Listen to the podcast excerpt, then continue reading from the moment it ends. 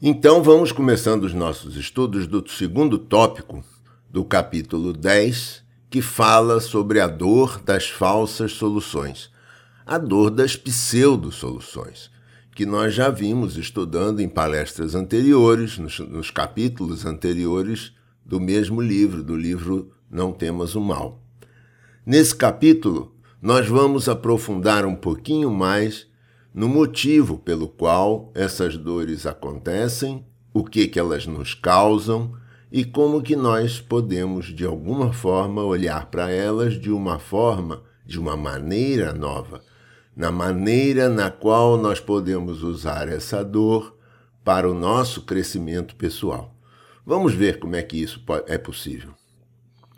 A primeira coisa que eu gostaria de deixar para vocês, de lembrar a vocês, foi o, o, um dos últimos é, slides do tópico 1 que nós estudamos anteriormente, que fala sobre o patchwork. O que é esse patchwork? E eu então coloquei que ele é uma forma de abordar as percepções sobre a maneira pela qual atuamos em nossas vidas e de onde estaremos continuamente tentando chegar cada vez mais perto da raiz das nossas dores emocionais e psíquicas, das nossas várias manifestações dolorosas, da nossa necessidade de manter repetindo tudo isso, de continuar repetindo tudo isso.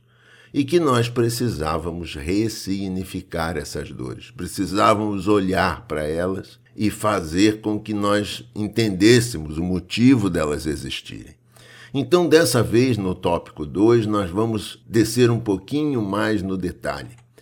A primeira coisa que o guia nos deixa como pérola é: todas as pseudo-soluções acarretam uma dor indescritível a si mesmo, mas também aos outros. E em todos esses casos, vocês magoam os outros e assim infligem uma dor ainda maior a si mesmos, pois a mágoa provocada aos outros inevitavelmente traz consequências como o retorno. Assim, as pseudo-soluções com as quais se pretendia eliminar a dor original apenas as faz aumentar. E essas pseudo-soluções, essas soluções falsas, acabam sendo incorporadas à nossa autoimagem idealizada. Tudo isso nós já vimos no passado, nas palestras 83, ou então no capítulo 8 e no capítulo 9. Mas o que será que ainda tem de novo nisso? Ele continua assim. Em sua dor original, vocês escolheram o caminho que os levasse para bem longe da dor e da frustração. Porém, como tal caminho acabou se mostrando inadequado, na verdade tudo isso resultou em uma dosagem de dor muito maior do que aquela que vocês inicialmente queriam evitar. Então, esse trecho da palestra 100 nos coloca um dado novo.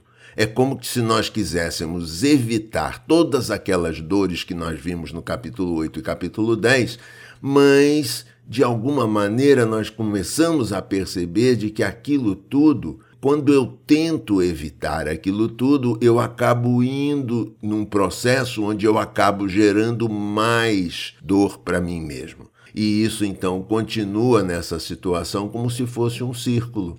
E vamos olhar um pouquinho melhor então. Nós lembramos muito bem de que, de alguma forma, nossa dor emocional ela, ela começou na nossa infância e ela trouxe situações onde eu não fui considerado como uma como pessoa, como um indivíduo, e também trouxe situações onde a minha relação com o mundo não foi muito agradável. E, portanto, nessas situações, a criança, por ser impotente nessa, né, nessa hora, nesse momento, na verdade, ela desenvolve um processo onde ela quer ficar livre dessa dor. Ela quer se ver livre dela. E, portanto, nesse momento, ela inventa soluções que não são soluções boas, são soluções falsas. São soluções que, de alguma maneira, a partir do, do aspecto infantil, conseguem, de alguma forma, fazer com que essa criança continue seu caminho sem ter que enfrentar algo tão grave, tão difícil para ela. E isso nós já vimos na palestra 84 com bastante detalhe.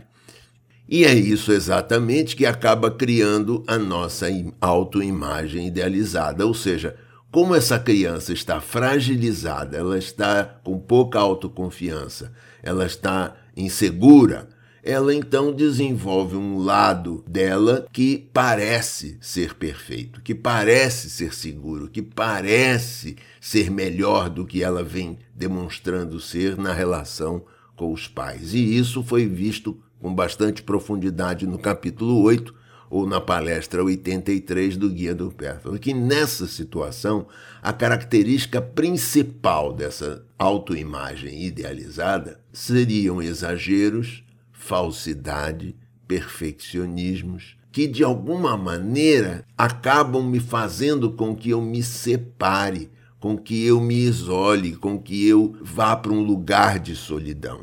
E nesse lugar de solidão, nesse lugar de isolamento ou nesse lugar de separação, eu acabo gerando uma quantidade enorme de mal no meu mundo, como nós vimos no capítulo 9 do livro Não Temas o Mal, ou então na palestra 84. E o que que isso causa? Dor. Então, toda essa situação eu acabo fazendo através desse processo de separação, isolamento e solidão, eu crio dor, infringida que eu, aos outros, ou seja, é como se eu jogasse essa dor no mundo. E as outras pessoas que estão à minha volta acabam percebendo que essa dor existe e que de alguma forma eu, na minha presença no mundo, a minha presença na relação com essas pessoas, traz essa dor bem claramente à tona. Mas eu também crio dor para mim mesmo, ou seja, de alguma forma eu estou criando essa dor para que ela seja claramente recebida pela outra pessoa como algo que não é bom para mim. Mas nesse momento é como se eu quisesse que essa pessoa fosse a responsável por resolver esse problema para mim. E neste momento essa pessoa sente dor. E quando ela sente dor, eu sinto dor, porque eu acabo, continuo não tendo o meu problema resolvido. E portanto, nessa situação, o que, que acontece? Eu apenas gero mais dor, mais dor emocional do que antes eu já tinha, porque agora eu, além de criar dor no mundo, eu também crio dor para mim e tudo isso continua aumentando a quantidade de dor sempre. E, portanto, nesta situação, o que, que eu estou fazendo mesmo? A palestra 83, o capítulo 8 do livro Não Temas o Mal, nos dá essa dica. Nós criamos tirania. Nós criamos tirania para o mundo, com o mundo, e também tirania para conosco, para o nosso mundo interno. E, portanto, nesse lugar nós continuamos no nosso círculo vicioso, que é o círculo vicioso da nossa destrutividade. É como se a gente fosse ao mundo tentando consertar, tentando fazer com que ele de alguma forma pudesse ser mais satisfatório. No entanto, eu acabo gerando mais dor nesse mundo e nessa geração de dor eu acabo sendo o melhor tirano de mim mesmo e também da pessoa que eu teoricamente estou querendo me aproximar e amar e conviver bem. E isso, então, só apenas para lembrar, nos leva a essa situação já conhecida das palestras 83 e 84, ou seja, dos capítulos 8 e 9, e nessa situação eu vivo essa tríade de submissão, agressividade e retirada, que nós já vimos com bastante detalhe na palestra 84. Agora vamos ver o que que essa lembrar o que que essa tríade quer de nós. Ela apenas quer que nós de alguma maneira nos esqueçamos dessa qualidade divina onde tudo acontece em equilíbrio e que nós quiséssemos optar por algum desequilíbrio. Ou eu opto pela submissão, ou eu opto pela agressividade ou pela retirada. Ou seja, de alguma maneira, em alguma combinação dessa tríade, eu acabo exercendo o mal no meu mundo imediato, como nós já vimos em detalhes antes. E o guia então começa a dizer assim: Nesse momento, é como que vocês precisassem ir um pouco adiante. Na palestra número 100, ele diz: Sou tão fraco, vocês precisam me ajudar. Me sinto tão impotente, vocês precisam ser responsáveis por mim. Os erros que eu cometo não devem ser levados em conta, pois eu não sei como agir melhor. Não consigo evitar isso. Vocês sempre precisarão ser tolerantes comigo e permitirem que eu permaneça impune. Não esperem que eu assuma plena responsabilidade pelos meus atos ou omissões, pelos meus pensamentos e sentimentos ou sequer pelas faltas deles. Eu posso ter defeitos, pois sou fraco. Vocês são fortes, portanto, precisarão relevar tudo isso. Vocês é que não podem ter defeitos, pois isso me afeta. Então, essa maneira de apreciar o mundo, que é a maneira da personalidade que optou pela submissão, ela é uma maneira bastante dependente. E essa maneira ela é utilizada pela criança que se coloca como impotente para obter o que ela precisa. No entanto, o que, que na verdade está acontecendo? Ela apenas está exercendo uma pseudo-solução uma solução falsa de submissão que tem alguns desejos e expectativas. No caso da submissão, essa expectativa maior é a resolução da dor do abandono. Ela quer evitar essa dor de se sentir abandonada, de se sentir sem ninguém, se sentir sem apoio. E então, para isso, ela quer obrigar alguém que seja forte, o suficiente na visão dela que cuide e proteja dessa dor, ou seja, que dor, uma dor emocional ou material. Então essa criança ela tenta resolver o problema dela de uma forma onipotente, de uma forma inadequada. E o que que ela gera? Gera tirania e autotirania. Ela gera fraqueza fora e dentro, ou seja, ela gera o sentimento de se sentir fraca, ao mesmo tempo, ela gera também o sentimento de que a outra pessoa não, não consegue suprir tudo que eu preciso. E, portanto, a outra pessoa também se sente fraca. Então, essa é a tirania interna e a auto-interna. E, portanto, isso continua. Como, além da fraqueza, ela continua com a dependência, com o medo, com a impotência, com a pouca autoconfiança, autoindulgência, autocomplacência, autopiedade e uma acomodação que acompanha esses estados de submissão. E tudo isso, então, nós já vimos anteriormente, mas aqui está, vamos dizer assim, classificado de uma forma diferente. E isso, então, se nós olharmos esse aspecto de uma forma mais geral, nós começamos a ver de que essa pessoa que eu desejo, que essa criança deseja, ela não existe. Essa pessoa ela acaba só criando mais dor para mim. E, portanto, é, por que, que isso acontece? Porque existe uma exigência exagerada. Porque existe algo que foi exagerado na vida para poder lidar com a falta. No caso, com a falta do amor, com a falta da proximidade, com a falta do cuidado e, portanto, com uma sensação de abandono. Então, essas duas situações, elas acabam nos levando a uma necessidade, a uma expectativa que acaba, embora não verbalizada, ela sai, ela respira, ela se transforma pelos poros. Ela não é claramente dita, mas ela é exercida no mundo. De que forma? De uma forma tirânica, de uma forma que eu exerço tirania nas outras pessoas do meu mundo, mas também acabo gerando tirania para mim mesmo. E, portanto, eu sou o tirano de mim mesmo e eu sou o tirano das outras pessoas do meu mundo. E isso me faz entender um pouquinho mais do verdadeiro significado dessas reações emocionais aqui, que são a fraqueza, a impotência, a dependência, o medo, a pouca confiança, a autoindulgência, a autocomplacência, a autopiedade, a acomodação, que são as reações emocionais que eu coloco no mundo que só me geram problemas. E o guia coloca assim também: Ao se submeterem, vocês não amam, mas apenas esperam vir a ser amados. Vocês não veem que os outros também podem ter aspectos menos desenvolvidos, ter fragilidades, ter necessidades. E vocês os magoam ao rejeitarem essa parte da natureza humana deles por inteiro.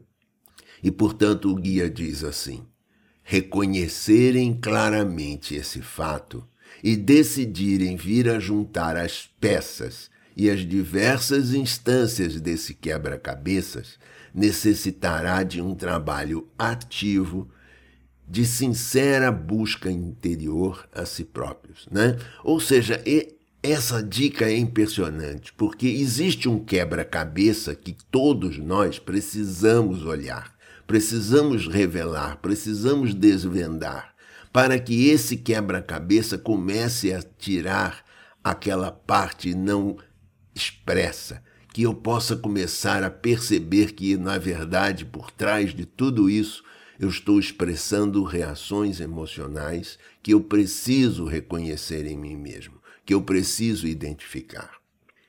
Já na personalidade de retirada, como nós já vimos em detalhes anteriormente, é como se ela falasse assim: Vocês têm de reconhecer a minha sabedoria. Eu sou superior e melhor que todos vocês. E vocês precisam seguir cegamente a todos os meus conselhos e ensinamentos. Toda vez que duvidarem dos meus ensinamentos, será apenas porque vocês ainda não compreenderam totalmente a verdade que eu estou lhe trazendo.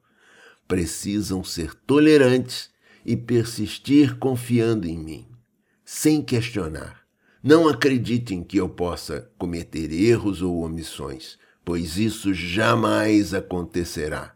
E exatamente por isso eu preciso me colocar em um lugar privilegiado e me manter distanciado de vocês, pois os problemas e dificuldades que criam me infligem muito esforço e perda de tempo. Essa é a voz da personalidade de retirada, a personalidade que se evade, é uma personalidade que não entra em contato com a outra pessoa. E nessa situação, essa pseudo-solução, essa retirada, ela tem desejos e expectativas, assim como na submissão. Um deles é evitar a dor da confusão daquela criança, ou seja, como que aquela criança teve um mundo desorganizado que ela precisa consertar, que ela precisa rever, que ela precisa organizar. E então ela quer obrigar alguém a fazer com que ela se sinta válida, com que ela se sinta ok, com que ela se sinta validada nesse mundo e a quem essa pessoa possa venerar. E ela diz assim: isso precisa ser feito de uma forma irrestrita. Qualquer sinalização de que isso não está acontecendo adequadamente, eu me retiro. Né? Então, essa é a situação da personalidade de retirada. E, portanto, a, a autotirania e a tirania que ela exerce no mundo é se isolar, se distanciar, viver uma vida apática, uma vida amortecida, uma vida, uma vida que não tem, não tem brilho, exercer uma certa insensibilidade no mundo dela, uma certa desconexão, um ar de superioridade, uma altivez. Então ela vai para o mundo com toda essa tirania, querendo exercer essa tirania no mundo para que o valor dela possa ser visto. No entanto, ela não percebe de que essa tirania também acaba voltando contra si mesma. E então, vendo em aspectos melhores, esse processo acontece porque esta pessoa ela procura alguém que não existe. E essa procura acaba gerando mais dor. Ela procura resolver a confusão é, e ela procura veneração, procura validação de uma pessoa mas essa pessoa não consegue oferecer isso para ela. Essa é uma função que ela tem que oferecer para si mesma. E, portanto, essa exigência se torna exagerada sobre as outras pessoas. E tudo isso acontece por causa dessas expectativas que não são claramente deixadas no mundo. Elas não são percebidas de fato. E essa tirania, então, acaba continuando acontecendo no meu mundo, criando o mal e eu não consigo perceber o verdadeiro significado dessas reações, dessas situações que eu vou criando nas minhas relações. E isso tudo fica escondido. Enquanto essas reações emocionais não forem vistas, nós não conseguimos sair desses processos. E aí mora o ouro desse processo.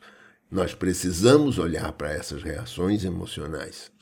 E o guia coloca assim: ao se fecharem, se distanciarem, se fazerem altivos e superiores, vocês rejeitam os outros e negam a eles o amor que eles tanto merecem receber de você. A opção de que fazem por se alienarem e se fazerem insensíveis os deixa amortecidos e lhes tira o sentido da vida. E novamente eu coloquei aqui: reconhecerem claramente este fato e decidirem vir a juntar as peças e as diversas instâncias desse quebra-cabeças necessitará de um trabalho ativo de sincera busca interna a si mesmos. Então, é importante que nós olhemos que tudo, tudo acaba nessa situação, nesse reconhecimento, nesse claro reconhecimento, nesse quebra-cabeças que precisa ser desvendado. Da mesma forma, a personalidade que opta pela agressão, ela tem uma voz no mundo mais ou menos assim. Eu sou mais forte, poderoso e corajoso. Portanto, posso protegê-los. As minhas ordens têm de ser seguidas, sem questionamentos, pois só eu sei o que é necessário para que estejam protegidos. Vocês têm de submeter-se a mim irrestritamente. E caso não façam isso, caso se rebelem contra mim, eu os considerarei meus inimigos e os destruirei e farei com que se sintam derrotados e desprovidos de tudo. Então, essa personalidade, como foi descrito na palestra 84, ou no capítulo 9 é, do livro Não Temas o Mal, ela procura a liderança, ela procura criar uma situação onde ela quer ser vista. E nessa procura, ela desenvolve uma expectativa, um desejo. Qual desejo? O desejo de evitar a dor infantil daquela falta de empatia, daquela falta daquele ser onde ela pudesse se sentir protegida. Então ela obriga alguém a obedecê-la e a ser submissa a ela, né? de uma forma irrestrita, de uma forma completamente totalitária. E isso então gera uma tirania, que é uma tirania de se perceber absolutamente insensível nas relações, exercer um certo desdém, uma vigília constante, porque essa pessoa pode me trair, uma desconfiança, quem é essa pessoa? Será que ela é realmente, ela está do meu lado? Essa sensação de traição. É como que se eu dissesse, eu estou de alguma maneira ludibriando as pessoas. Eu estou traindo essas pessoas. Uma sensação de ser superior, mas junto com isso, uma certa trapaça, uma maneira de olhar essa superioridade não como algo que seja útil para outra pessoa, mas uma forma fraudulenta. E isso então nos leva a perceber isso dessa forma aqui. Ou seja, o que eu exijo das pessoas não existe. E isso só gera mais dor. É uma exigência exagerada sobre as outras pessoas. Eu exijo que elas resolvam um problema que é meu. Eu exijo que elas se submetam a mim totalitariamente, irrestritamente. E, portanto, nessa, nesse pedido, essa tirania e essa autotirania que eu exerço no mundo, elas acabam não sendo verbalizadas. Elas ficam envolvidas, escondidas nesse processo. E eu então preciso receber, preciso perceber esse verdadeiro significado dessas reações emocionais e perceber essas reações que são minhas e o mal que elas trazem no meu mundo e no mundo das outras pessoas que estão próximas a mim. E o guia então coloca dizendo assim para essa para esse tipo de solução.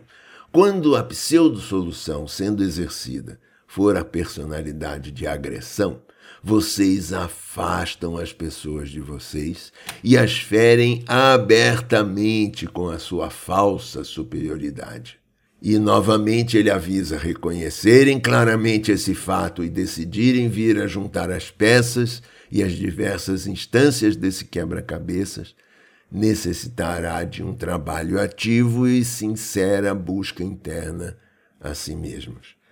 Então, tudo isso nos remete de volta ao que nós estudamos bastante na palestra 84, ou no capítulo 10 do livro Não Temas o Mal, onde nós vimos essa tríade e vimos o que, que ela, o dano que ela nos traz, essa ocultação, essa, esse véu cinza sobre o melhor de nós, sobre o nosso amor, sobre o nosso poder, sobre o nosso estado de serenidade.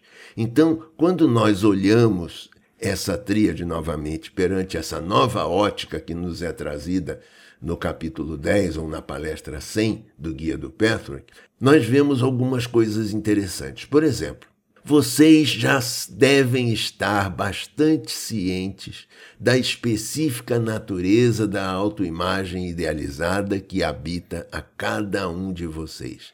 Sim, nós vimos isso no capítulo 8, nós vimos as consequências disso no capítulo 9 e agora nós estamos vendo isso novamente no capítulo 10. E, portanto, nós já temos alguma noção dessas maneiras pelas quais nós nos afastamos de nós mesmos e quais os aspectos que isso acaba fazendo com que nós nos sintamos cada vez mais perfeccionistas. Então o guia agora traz essa situação perfeccionista e ele diz assim: o perfeccionismo que está tão arraigado e tão presente nessa sua autoimagem idealizada os impede de aceitarem a si mesmos e aos outros como eles realmente são. É como que se eu dissesse: eu faço uma ideia perfeccionista do que eu sou e quero oferecer para uma outra pessoa que seja perfeccionista. Mas eu esqueço que eu não sou perfeito e tampouco a outra pessoa também é perfeita. E, portanto, eu preciso aceitar esse novo nível de realidade. O guia nos diz assim: aceitarem a vida como ela é na realidade. Assim, se tornam incapazes de lidarem e de resolverem os seus próprios problemas na vida. E a vida fica tosca, a vida fica sem vida. Ou seja, o perfeccionismo os priva de vivenciarem o verdadeiro sentido da vida. Então, olhando para isso por esse aspecto perfeccionista, nós podemos ver agora que quando eu coloco essa, esse perfeccionismo nessa tríade, ela começa a acontecer através da própria escolha da pseudo-solução. Ou seja, essa submissão ela precisa acontecer totalitariamente para que a pessoa não tenha outra maneira a não ser me oferecer o que eu quero. Essa agressividade ela precisa acontecer de uma forma tão clara que a pessoa não tenha a me oferecer nada diferente daquilo que eu quero. Só que todas essas informações elas são veladas, elas não são claramente oferecidas para as outras pessoas, para o mundo, para as minhas relações.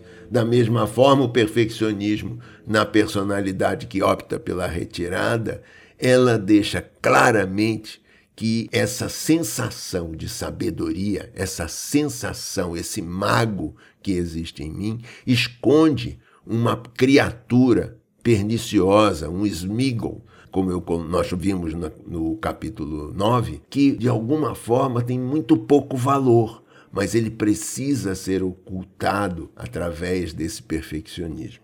Além disso, o perfeccionismo também oferece algumas coisas para a parte que não é muito clara em cada uma dessas personalidades. Por exemplo, o perfeccionismo também acontece no orgulho que a personalidade de submissão não quer ver. Esse, existe um orgulho enorme acontecendo nessa situação, mas essa personalidade que opta pela submissão não quer entrar em contato com esse orgulho. Ela se sente fraca. Da mesma forma, o perfeccionismo também oferece uma possibilidade dessa personalidade de agressividade que quer ir para o mundo, que resolve tudo, na verdade precisa entrar com, em contato com o seu medo. E esse medo ela não quer ver, porque se ela entrar em contato com esse medo, ela não consegue exercer todo o, o, o acesso da pseudo-solução que ela vem determinando.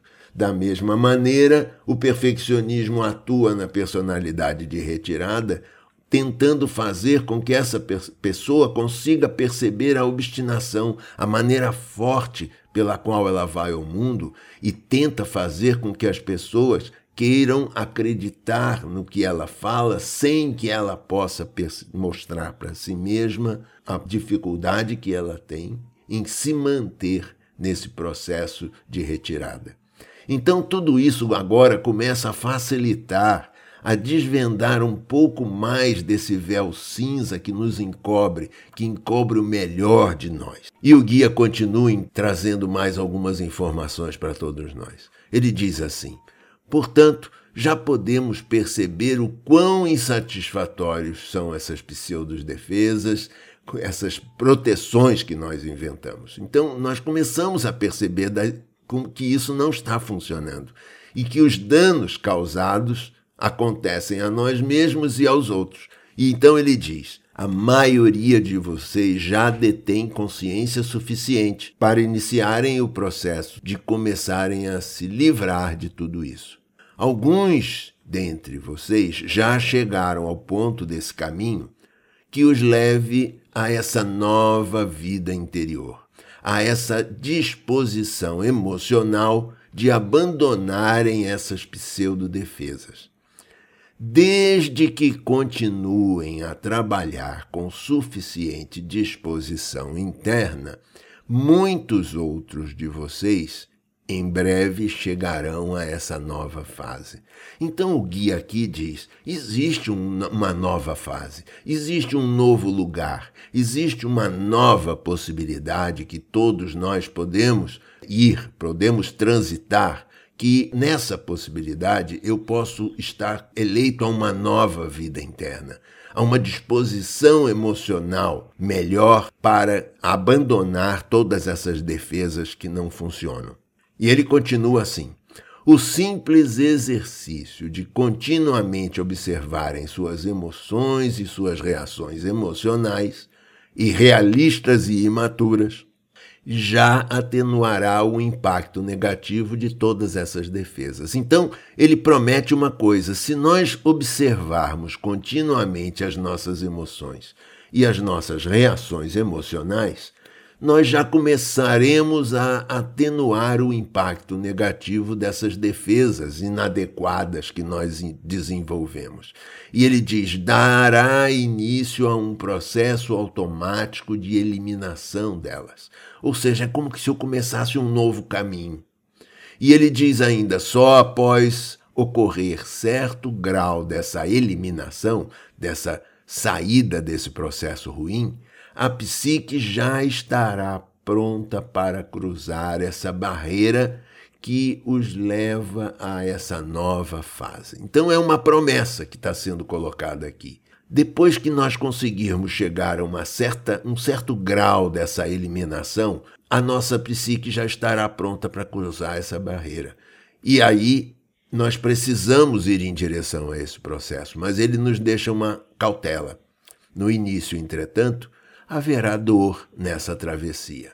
Ou seja, nós precisamos perceber de que existe dor. E nós precisamos perceber de que essa dor só existe porque nós a geramos no nosso mundo. E, portanto, nós precisamos olhar para essa dor que nós geramos no nosso mundo, nós precisamos olhar para essa tirania que nós infringimos nas pessoas e auto-infringimos em nós, para que nós possamos atravessar essa barreira e é claro que nessa travessia toda essa dor vai se tornar um pouco mais vista. E então nós retornamos ao primeiro gráfico de todo esse processo que nós vimos acompanhando desde o início. O que é o Petro? E então nós lembramos de que o Petro pede que nós ressignifiquemos essas dores, que nós olhemos para essas dores continuamente, tentando cada vez mais chegar perto da raiz das, da existência dessas dores.